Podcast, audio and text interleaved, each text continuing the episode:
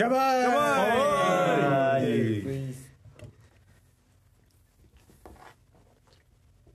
あおいしい。またまたはい。えー、プレモルはい。からのはじ乾杯の始まりで、サントリーさんぜひ聞いてたら スポンサーお願いします。お願いします。ということでまずはい。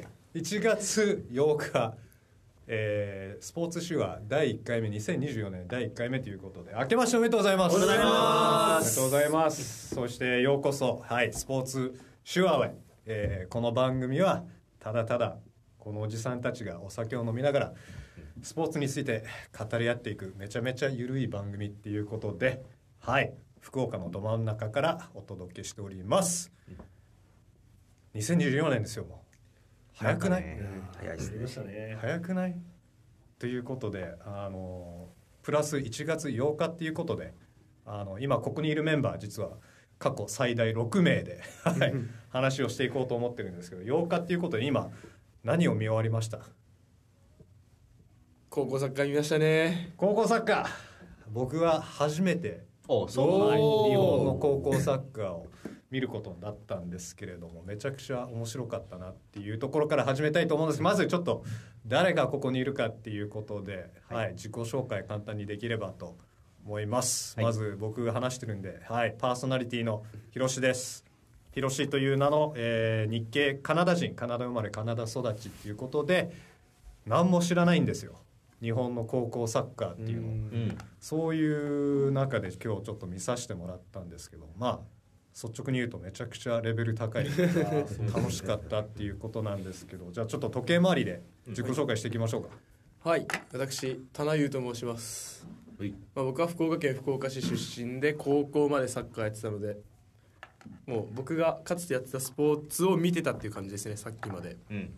まあでもさっき広瀬さん言ってましたけど すごいレベル高くて僕らが高校生の時あんなんなかったし僕ベンチだったんでベンチだったなベンチでしたね。ちょっと何とも言えない気持ちで見てたんですけどまあでもレベルは確実に上がっててすごい盛り上がったんでそれについて話していければなと思います。はい以上です。お願いします。はいお願いします。すはい、私は寺内と申します。2日前に棚優さんと私の家で高校サッカー見てそれまで全く見てなかったんですけど。ちょっと面白すぎて。めちゃめちゃ最近面白すぎて。最近だったプレミアリーグとかは全然見てたんですけどちょっとはいはい高校サッカー日本のサッカー見てなくて見見てなかったんですけどすごい面白かったので今日見てまた面白いところでちょっと緊急参戦してます。よろしくお願いします。お願いします。え寺内さんあのプレミア誰が好きなの？プレミアは僕チェルシーってチームを応援しててそこに 10, 何10年以上いたアスピリクエタって選手が好きだったんですけど。渋い。はい。はい。だい。ぶ渋い。選手なんですけどもう今年からアトレティコに行ってしまって、まあ、だい。ぶラリーガをねちょっと盛り上げてもらってるんであれですけどちょっとチェルシー頑張れって思い。ながらなるほど上がりきらない。ねなるほど、うん、ロンドンは赤ですありがとうござい。ますはい。アッキーです、えー僕も福岡出身ですけれども、えーこれまでの人生もえーそれから今ももう日本各地転々としながら、えー人生過ごしてまして、うん。僕も高校までは普通にサッカーをやっていて、うん。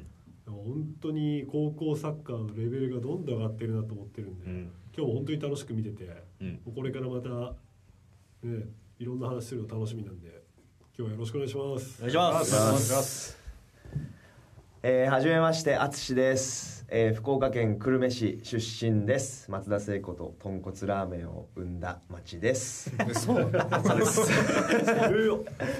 はいえー、僕は小学校から大学大学院までサッカーをやってました大学院は海外行ったので、えー海外組でもありますサガン鳥栖とアーセナルのファンですよろしくお願いしますよろしくお願いしますイングランドでやってたよねイングランドでやってましたね、えー。そうなんだ。はい。すごい。地域リーグですけどね、もう。すちょっとそうげえいうのも取っていこう。ん。い。やお願いしますプロじゃん。余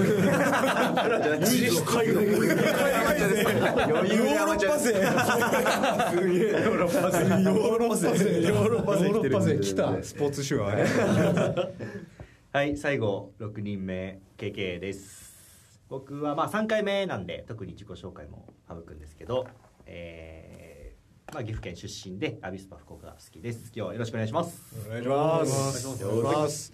ということであのー僕完全に未知で日本まず高校サッカーの仕組みも分かってないし、まあ、今日の決勝の試合だけ見させてもらって、まあ、さっきもちょっと話しましたがめっちゃレベル高い高いですね。ところ、えー青山青森山あごめん。青森山 青森山。田 対、えー滋賀の近江高校ということで、うん。えあれあれ普通じゃないでしょ？あのレベル。普通じゃない普通ではないですね、うん。高すぎる。なんか、まあ、僕ねそのカナダ出身で、まあ、よく見てたのが MLS なんだけれども、もちろんあのヨーロッパのサッカーも見てますけど、MLS のいやチームに勝てるんじゃないかな いやレベルマジで高かったんだけれども。え皆さんいかがでした、高いですよね。うん。なんか J3 ぐらいになら勝てんじゃないかと思うぐらいのマジでプロ並みだったんだけど、ちゃんとサッカーしてちたゃんとサッカーしてますね。ただボーンって蹴ってハイじゃないっていそうそうそうそうそう。この中で高校の時サッカー部は、あはい。はい。田中優とアッキーさんと淳さん。ああ。どうですか？経験者から見て。無理無理だろあんなみたいないやもう本当のもう解説の人も言ってた通りもうフィジカル特に青森山田の皆さんは本当にフィジカルが高校生離れしている感じがして、もう本当ね J3 ももちろんめちゃくちゃ強いとは思うんですけど、うんねえちょっと一緒にやったらどうどうなるんだろうって見てみたいですよね。あちょっとこぼれたボールが全部青森山田のボールになるっていう、普通ちょっとこぼれるとなんかどっちのボールでもない時間帯ってできるけど、それが全部青森山田のせい、フィジカルが強すぎて全部マイボールになっちゃうみたいなところが、うん。あそこまで支配するんだみたいな。なんか今まで日本のサッカー見ているとやっぱりフィジカルのところで結局外国勢に負けていたところ、なんか今日見てたら青山って言っちゃって今だ。山田山田山田山田がいいなんか山田もなんかもう外国勢見てたようなうん。フィジカルの強さだったからびっくりしたんだけどね、すごいっすよね。何。キロだったっけ？ベンチプレスが、えー、75キロ以上。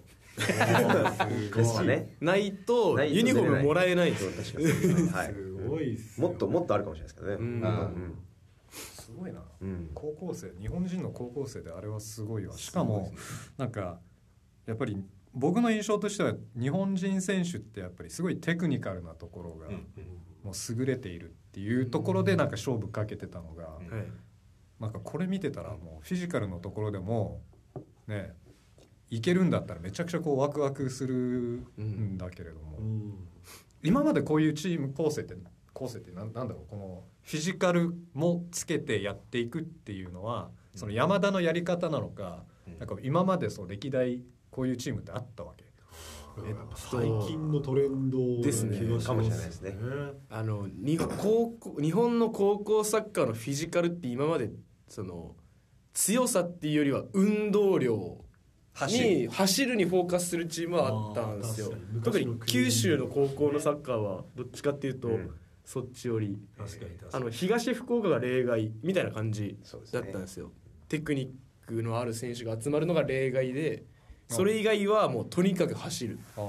もう足の速さもそうだし90分間ダッシュをできる選手みたいなのはそういう意味でのフィジカルはあったけどあんなに球際の強さとか、当たりの強さもパワーの意味ではあんまりフォーカスって当たってなかったんで、あそこあんなに突き詰めると全部ボール奪えるんだっていうか 全部自分のボールにできるんだっていう。相手がちょっとミスったボールが全部自分のボールになるってなると、ね、それだけでパスつながるしとか言ったら青森山田からすからすると最前列でボールが奪えてるとかいうシーン多かったから。ボール奪う位置高かった。高いじゃないですか。本当。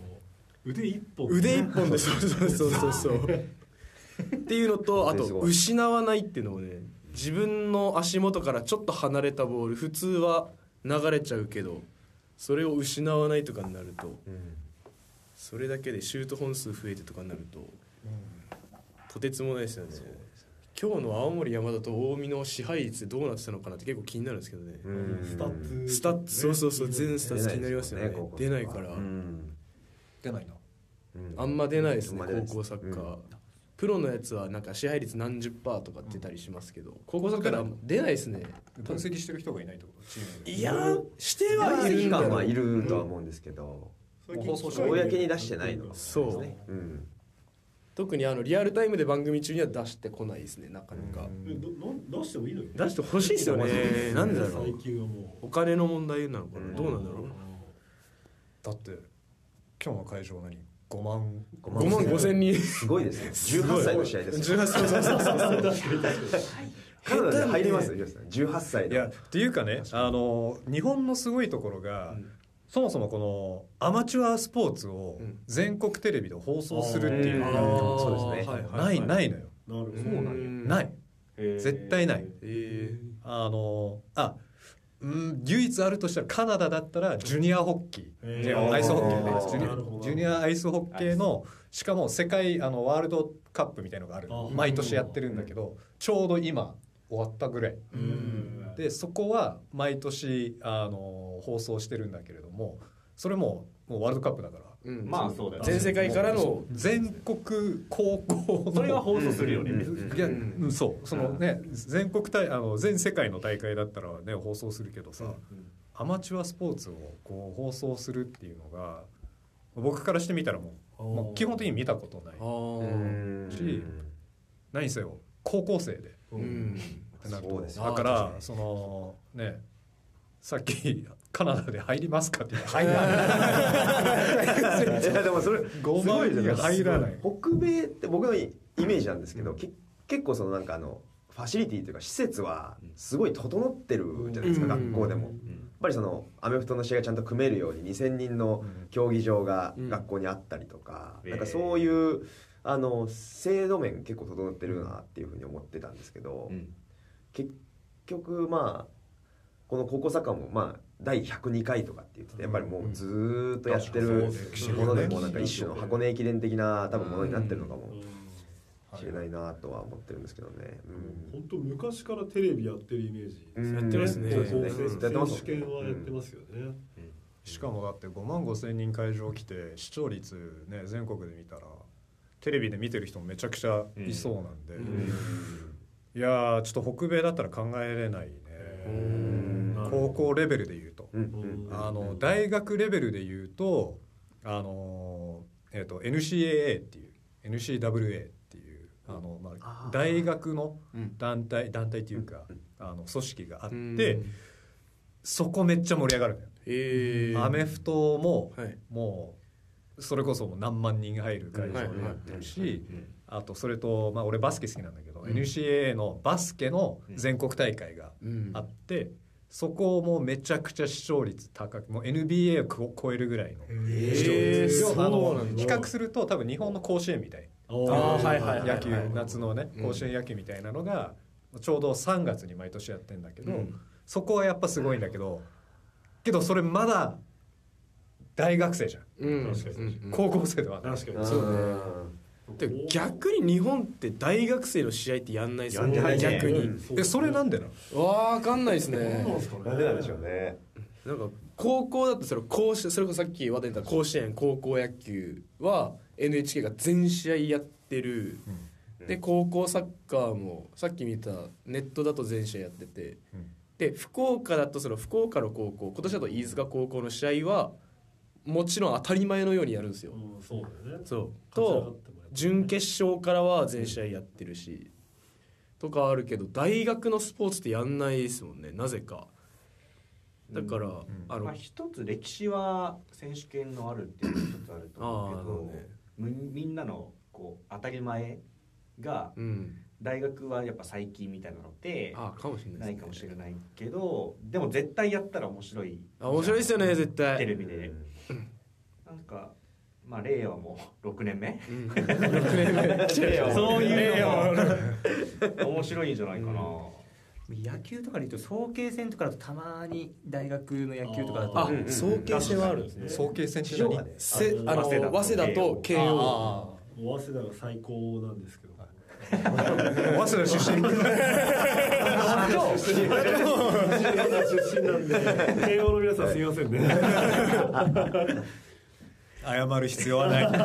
一人慶応入れたいなここに。どっか入れえから慶応確かに早慶戦早慶戦そこそこだけは拾い上げられてるんだそうです。それがリーグ戦とかがあって、まあ、NHK とかで、まあ、春秋やってたりするけどそれ以外とかだとあんまりやってないですね。あでもそういう意味ではラグビーの大学の決勝とかもたまになんかテレビで、うんうん NHK やってますよね。ああはいはいやってはいはい。はいやっぱ決勝とかはやってたりするものもありますけどね、あやっぱ高校のそのさっきの甲子園とか選手権の方がうん。数は多い、ー数は多いですよね。初戦からうん地元の県のその試合はやるっていうのは結構あったりしますし僕熊本県に4年間大学で住んでたんですけど当時は大津高校が大体出るから大津高校の試合はやっぱ放送されたりとかしたんですけど。なんだろう高校だとはい。こう地元感がもっとさらにあるのかななんか大学になるあと結構いろんな地域の生徒たちが集まってるからなんか地元愛っていうかなんかそういうのでなんか視聴率に欠けてくるのかな。どうなんですかね。もともとはそういうのあるかもしれないですね。ああそうですね。た最近だとやっぱ高校ですら他県の選手がいるって当たり前になってきちゃってるから。それこそ今日だっていたでしょ。福岡出身の。そうそうそうそうそう青森山田はもうねあらゆるところあらゆるところに来てますよねえ何？あそこねもうオールスターチーム的な感じなの？そのいやえっとねちちょっと違いますよ。なんか今年その高校サッカーって48チーム出るんですよ。47都道府県プラス東京が2チームなんですけど。うん、それあの地区予選みたいなのをこう勝ち抜いてきてそうそうそうそうそうと最後にトーナメントという各県の代表を、はいはいだから福岡でいうと福岡でトーナメントをして勝ち上がった1チームがその今日会ってた大会全国大会出るんですけど48高校出てるんですけどその中でその各県の代表がいるんですけど自分の県の選手だけで構成されてるチーム2チームしかなかったんですよ。沖縄県の名護高校っていうところと,、えーっと3回戦で青森山田に負けた広島国際学院高校。その2チームだけはその広島県出身の選手沖縄県出身の選手だったけどそれ以外は全部他県の選手が混じってる。っていうのがあるから多分生い立ちはでもさっきアッキーさん言ったみたいにその地元愛で応援してたもともとはだった。けどなんか何が起こったのか最近では高校のスポーツですら他県の選手が入り混じってっていうのが結構当たり前になってて。もう一個ちょっとなんか今日見てて気になったのが、まあその他の、まあ、今棚優が言ってるように他県から選手を呼べるわけじゃん。はい。かつ今日まあ見てたんだけれどもその山田のユニフォームあれ完全にアンダーアーマースポンサーされてたんだけどはいはいはいはいはい。あれ高校に金入ってくるってこと？いやどうなんですかね。あでもあるところはありますね。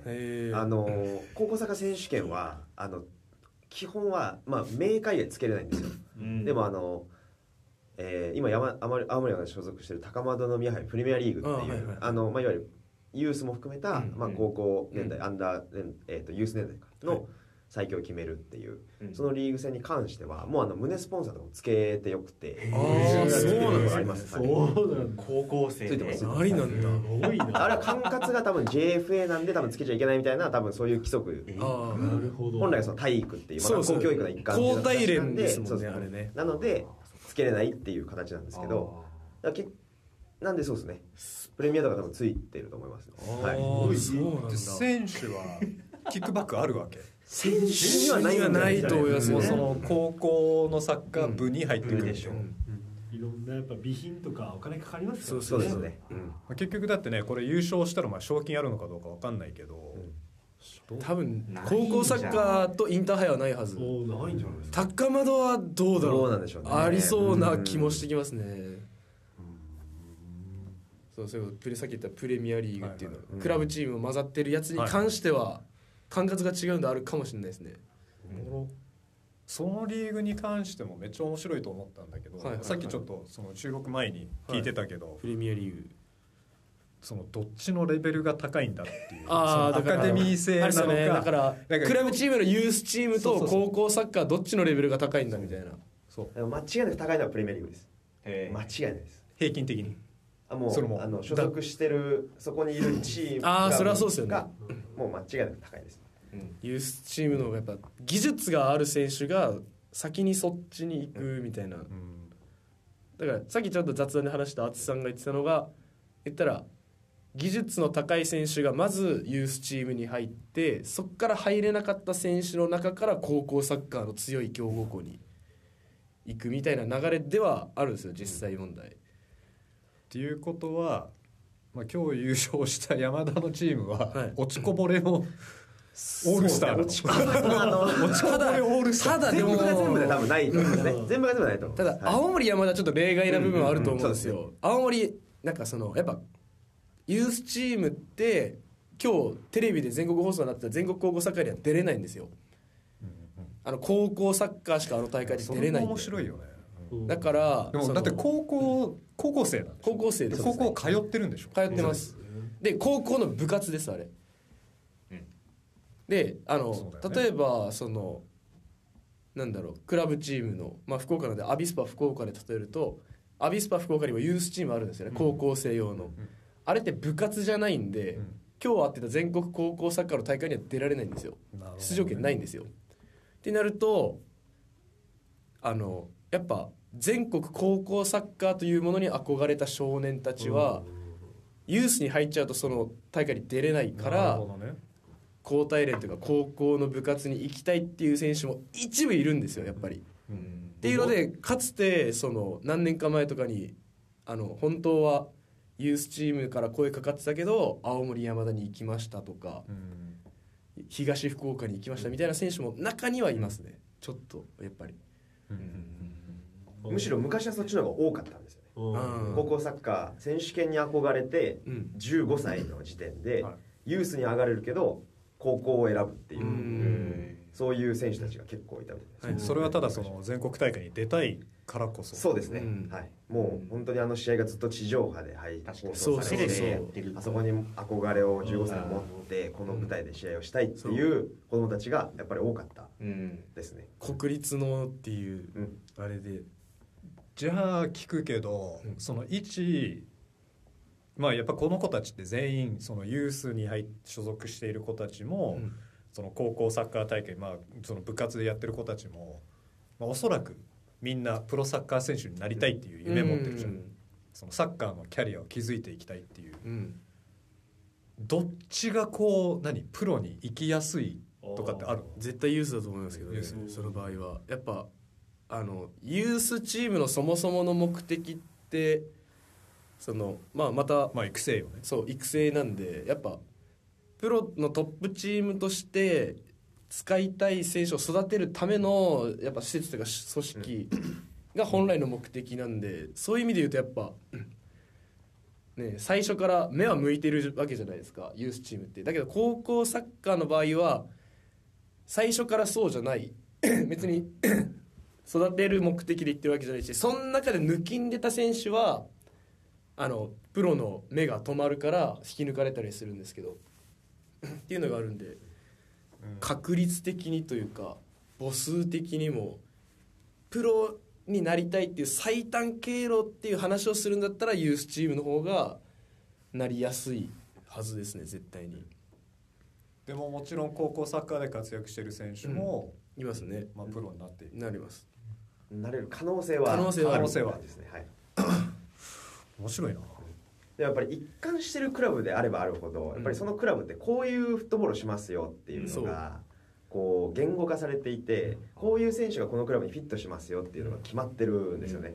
だからジュニアユースとかユースにそのクラブ最初から幼い頃から所属している選手の方がそこへのその戦術の理解度が高いであったりとかそこに適した技術を持ってるとかフィジカルを持ってるとかっていう選手たちが多く集まるのでユースってやっぱり上がりやすい。うん。でかつその強化部長であったりとかそのいわゆる強化部門ピオン・ザ・ピッチのことをマネジメントする人がちゃんとユースの試合を見に来るとか、そういうやっぱりこうあの物理的な近さみたいなところも、まあ、間違いなく、はい、あると思いますね。高校サッカーだとやっぱり高校サッカーだともうか勝つっていうところにフォーカスをすごく多く、勝てばいい選手集まる、ん。でかつスポンサーもつく。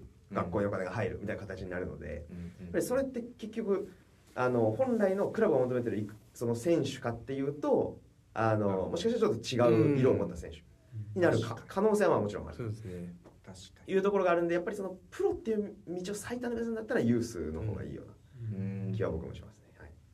そう考えたら高校サッカーで第100回で優勝した青森山田の松木玖生選手なんかは、高校サッカーから出てでも1年目で FC 東京でいきなりレギュラーやって、んめちゃめちゃすごい選手ですよね。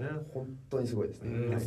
なんかあれはもう一種の氷山の一角レベルの天才というか、うん。なんかどこのチームが獲得しても使える選手だったんですよね。松木玖生君って、それこそさっきおっしゃってたみたいにそのうちのチームはこういう戦術だからこういう選手欲しいとかじゃなくて松木玖生君でどこに行っても絶対に使える選手であったプラスフィジカルももう今日見た青森山田みたいな感じで、もう抜きん出てる。ボールは失わない。足元のテクニックもあるってなるからああいう例外的な選手になるとちょっと話は変わってくるんですけどね。高校サッカーにいようが。J リーグの初得点はアビスパ福岡。悲しいね。アビスパ福岡。ただアビスパその試合5対1で勝ってるから。そうなんや。そう FC とかに強いですもんねアビスパね。その1点を松木玖生が。健常しちゃったんだ。このアビスパの話が移りそうなんだ でもさっき谷さん話してくれたけどその松木クリードも本当スペシャルなんですよね。なんで彼がゆ多分ユースに行かなかったってもう中学の12歳から青森山田中なんですよ。そうだからもう6年教育なんですよあれは。そうそうそうそう。であの学校はあの学校でそのそういう選手才能ある選手たちを囲い込もうともしてるんです、確かに確かにそこはやっぱりどんどんこれ増えてきてますまあ、そうですね。さいあのベスト8かな、で負けた神村学園とか。そう。うん。まあ、大迫がいたあの鹿児島情勢とかも育英館中って言います。と中学生、うん。その12歳からいい選手をそうですね。持って6年教育で選手権で羽ばたかせるっていうのをやってますね。うん、青森山田でいうと柴崎岳も中学からの選手ですよ。うん。まさにそうそうそう。中学のサッカー部から面白いな。でもその相乗効果があって本当どんどんどんどんねいい選手がいっぱい出てきてるんじゃないかと思いますよね。やっぱでも環境は違うんですよやっぱユースと高校サッカー。あの前日本代表にいたガンバ大阪の遠藤康人さんが言ってたのは高校サッカーに行った方がいいって断言したんですよあの選手は。それはやっぱそう言ったんですけどあの人も鹿児島。うん。果実だったね。確実。で高校サッカーってやっぱもう昔のフィジカルもう言ったらもう365日フルで練習してもう朝から晩まで走らされて言ったら雑草魂のような。あのそういうのを高校で経験すると日本代表に行ってもどんな逆境になってもその屈しないメンタルは身につくみたいなことを言ったんですよ。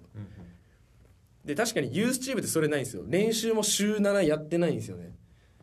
週7やらずにで練習時間とか。学校通ってるからそその後とかで部活はもう部活はもうあの通っている学校の敷地内に練習場があるんでそっか。逃げ道ないんですよ。下手したらお昼過ぎに授業終わっても午後そう。3時ぐらいからもうサッカーですみたいな。そう。え日本の高校ってえ何？午後3時に？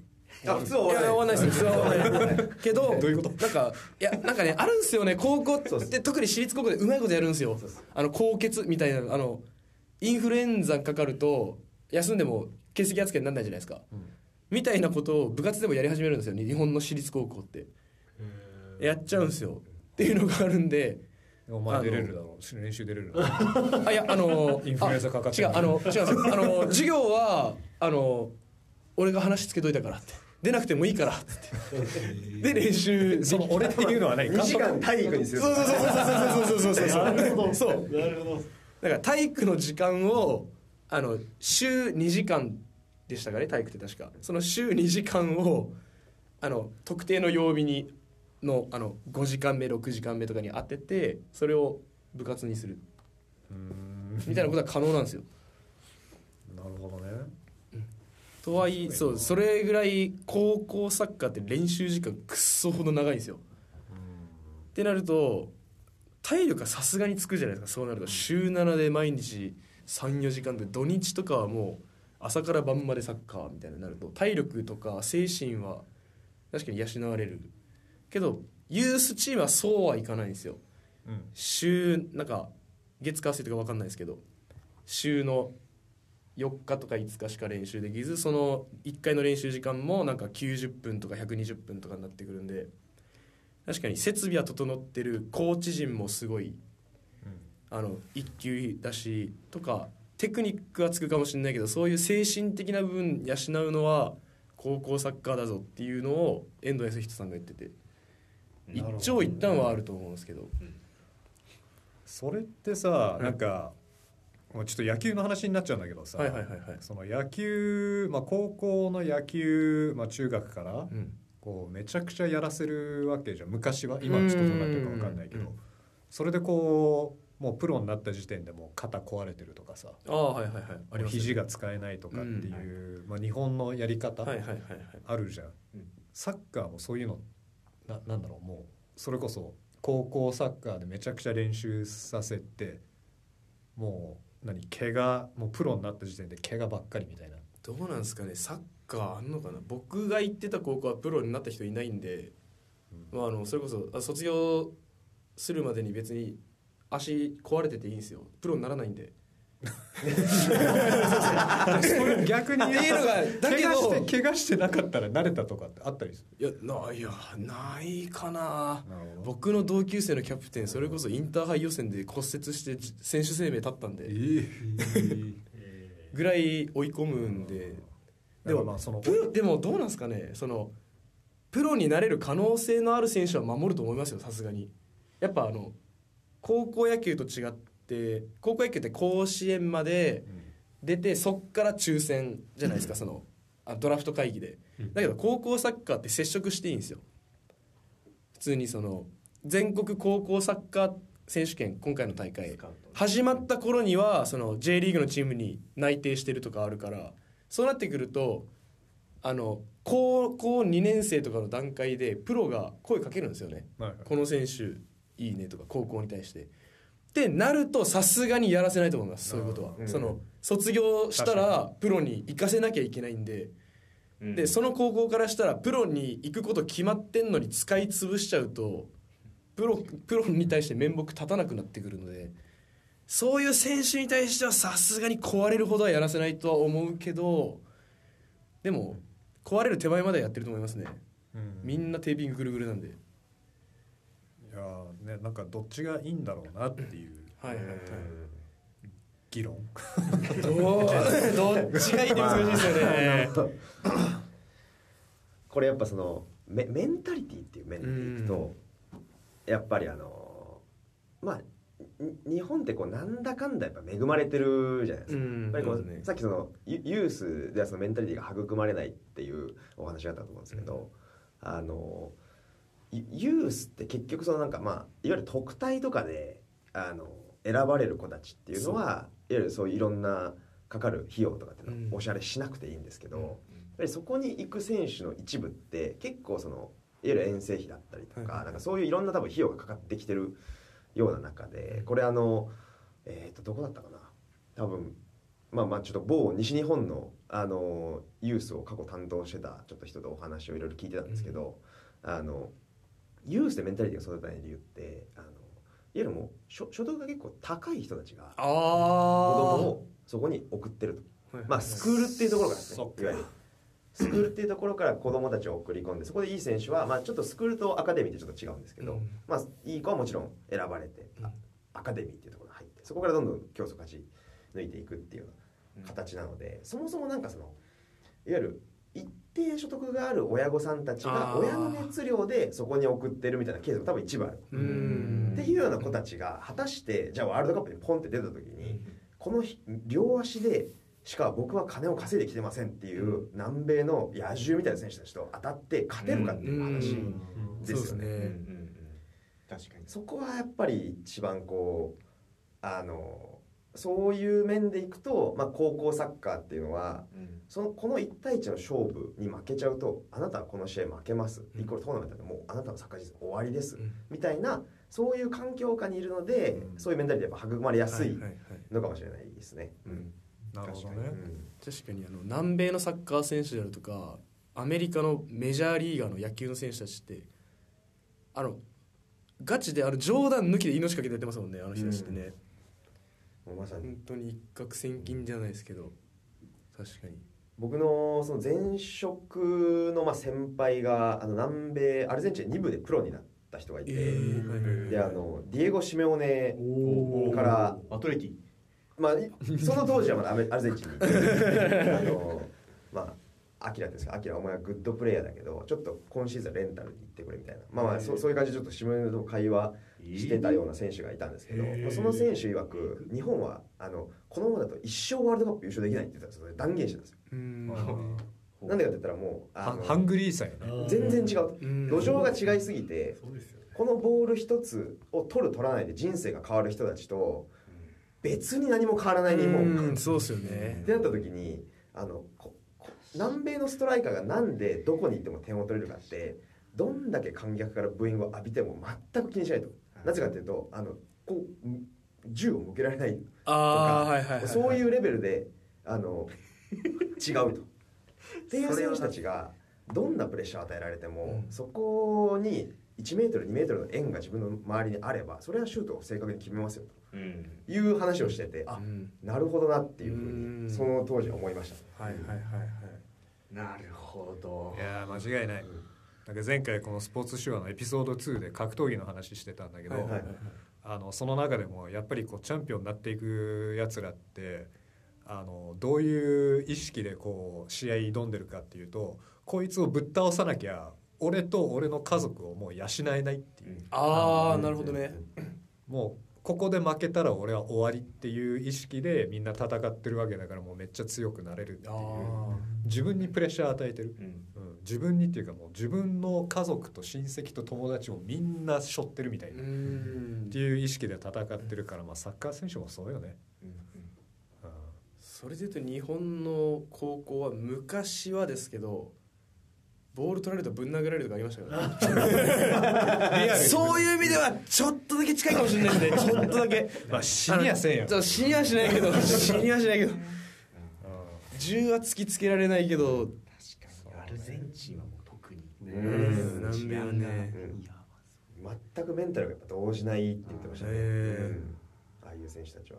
なるほ確かにね。でもそうなるともうなんかユースのチームとかそういうなんかある程度裕福で、まあ、サッカーうまいけどなんか確かに絶対勝てない気がします。よ アルゼンチンのやつらとか。かかってないもんね。何もねつどうやったら強くなるんだろうなそうしたら。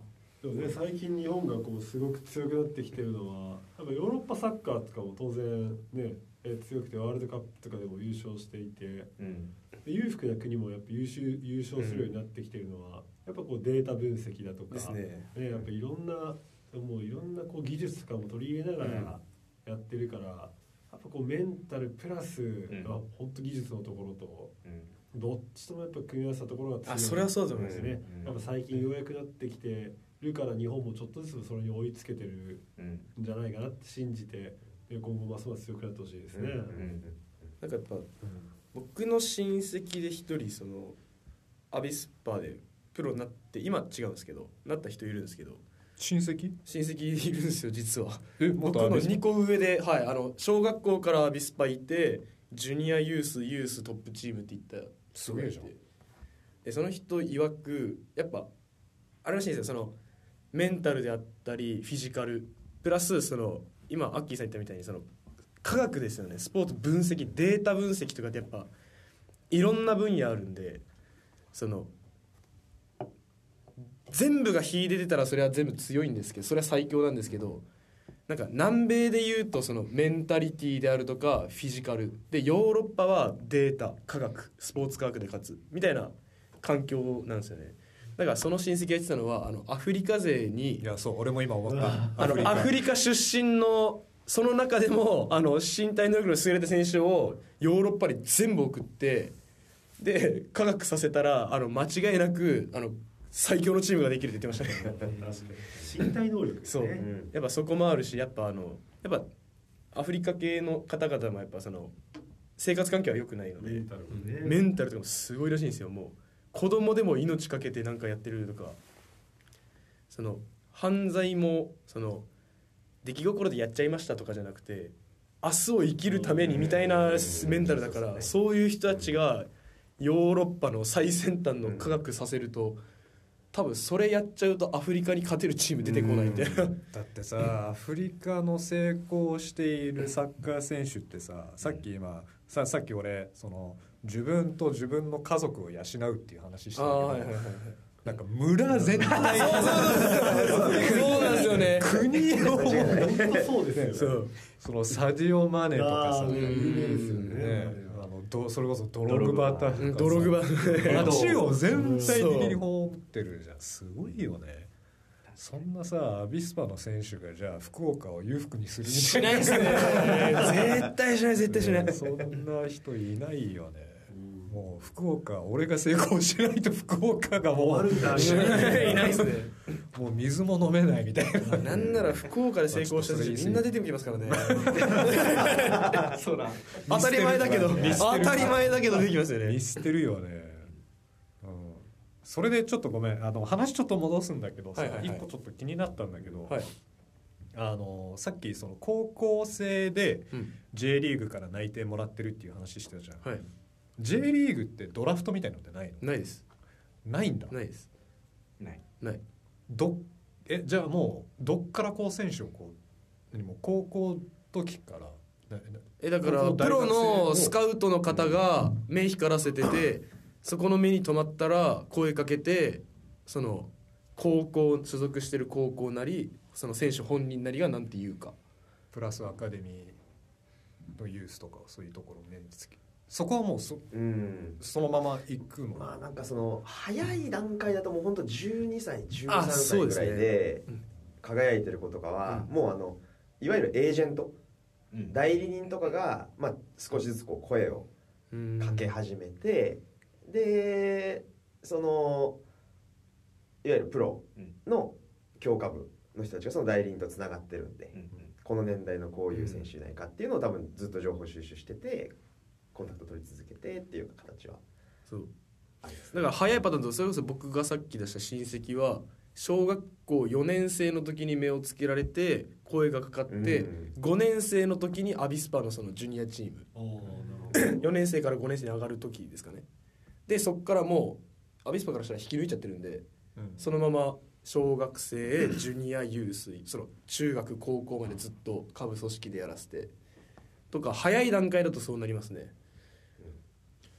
で高校生の場合でもやっぱあの全国高校ある前からインターハイとかプレミアリーグとかあってるんで、その辺でだ多分早い選手だともう2年生の時から試合出るとか出るとかあるじゃないですか。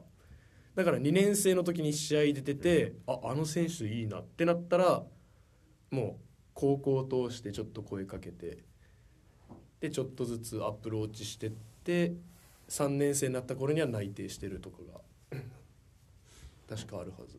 高校生ではい。J リーガーになれる。あれなんか指定選手。そうそうそなりますなります。特別指定がある。特別指定ですね、なるほど。それもまあそこのチームがもうこいつ出せれるってなれれば、うん。強化して何何枠？あれ一何だったっけな。何枠あったりとかって。枠はある。なんかだよ当然ここある、うんあ今もあるんですかねあれって。どうなんちょっと前はやっぱあったじゃないですか、そう高校生が J リーグの試合に出る。本当にユースチームじゃなくて。あでも全然あるよ。あ今もあるんですか？去年と重路岩田の後藤君フォワードのうん。彼とかはやばい、そのままアンデルレフトのったよね。えー。あれジュビロのユースじゃなかったユースだっけ？いや、わかんないけどまあでもトップチームに出てる。うん。かかつてありましたよね。高校生が特別指定特別指定枠で、うん。うん。それこそ僕大学時代熊本県に住んでて大津高校って全国でも強いんだけどロアッソ熊本っていう J2 のチームがあってロアッソ熊本はそんな強くないんですよ。ってなるとその2人いたんですよ。大津高校にもプロになった人が2人いてそのフォワードの選手とセンターバックの選手2人なんか知らないけどロアッソがなんか借りてきてるのか分かんないですけどディフェンダーの選手はセンターバックで出てましたねロアッソ熊本の試合に。そのお金とかそういうのがどう動いてるか分かんないですけどかつてそのし特別指定枠で高校生本当にまだ高校生通ってる高校生が、あの夏休みの期間かなかなんかでロアッソ熊本の試合にスタメンで出るっていうのありましたね、なるほどね。あったあった。面白い。まあでもね他のリーグもやっぱりこうティーネイジャーで出てるうん。チームもやっぱりめちゃくちゃいるから、まあ、J もいるんだね、あるただドラフトないんだ。ドラフトないっすよ。まあでも本州でもないかドラフトは。欧州もないですね。はい、MLS あるんだよね。へー。ああそうね。えー、そうなんだ。そう。大学生からこうドラフトしていく。へアメリカの大学生からもう野球のドラフトみたいな感じですか？えっとね日本の野球のドラフトってにあの日本プロ野球のドラフトってちょっとバグってるんであんまり あんまりあんまりあんまりあれを参考にしたくないんだけれどもあの北米のプロスポーツっていうのはうん。すごいあの仕組みがよくできてて要は前年で一番弱かったチームからそうだだ。そうあの先に選べるそうだ。よくできてますね。要はそうそうそうそう。要は日本のプロ野球のドラフトって関係ない。用意ドン。そう。網だくじですもんねあれ。本当にそう。要はあの例えば、まあ、野球でも、まあ、そのドラフトロッテリーっていうのがあって、あの要は前年の成績を見て弱ければ弱いほど1位指名を取れる権利をもらえるのが確率が高くなってくる。あ確率なんですそれでも。要はこう あの本当にあのあのロッテリーみたいでこうくじ引きみたいに取るのにその球がブワーってなっていく中うん。要はじゃあ前年俺のチームが一番ペケだったら俺のボールが一番多いのよこのあドラフトがあなるほどね。でそこで拾い上げてじゃあ1位誰誰どこどこのチームみたいな感じっていうところで順位があの順番が決まっていくんだけど。だからそれでそのドラフトの、まあ、次のスター選手になる人っていうのをこう選んでいけるっていう感じでいう仕組みでできてるから要は、まあ、そこで めちゃめちゃスーパールーキーを、まあ、その年出てきたら、うん。まあ、次の年からもしかして勝てるようなチームになれるかも。っうん。ていう仕組みになってて、各クラブの資金力とかその待遇面サラリーのところとかは大体似た感じになってるんですか？えっとリーグによって、まあ、リーグとスポーツによってその rookie contract っていうのがある。ああなるほ要はもうその1年目2年目とかの最大まあそのリーグとかスポーツによって違うんだけど大体数年契約 rookie contract 2年から4年ぐらいの契約はもうこの決まった金額マックスでしか出せないみたいな。っていうのがあってただまあそのスーパースターのルーキーとかであればもちろんスポンサーでまあ逆に稼げるけどはいはいはいはいそう実際チームからもらえる金額っていうのはそこ。どなるほど。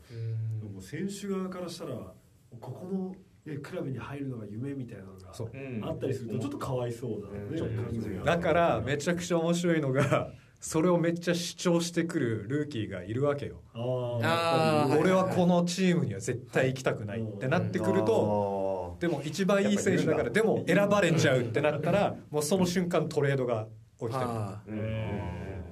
日本のプロ野球でもありましたもんね。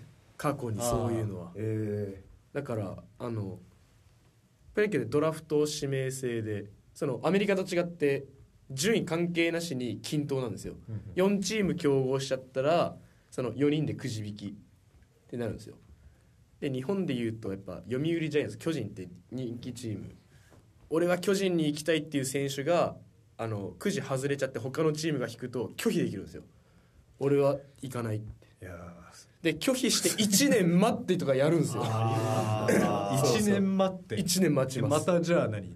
浪人するって浪人するんですよ。浪人する。浪人して来年のドラフトにかかるってやるんですよ。それめちゃくちゃリスクじゃない？だってそこで怪我してさなんかもう出れないとかって全然ありえるじゃん。えっとね勝ち取ったよね。勝ち取ります。まあ多分ですけどその1年間はその多分その最終的に取った球団が多分面倒見てますよ。1年間は絶対に。あ。ーなるほどね。裏の金で。いやーすげえ。面白いな。っていうことで、はい。早くももう50分。選手権の話選手権の話。ごめんなさい。なんかもうマジで秒に感じたんですけどちょっと一回ここで締めようと思いますが、ええ。あの高校サッカーについてなんか最後話したかったことってあったりする？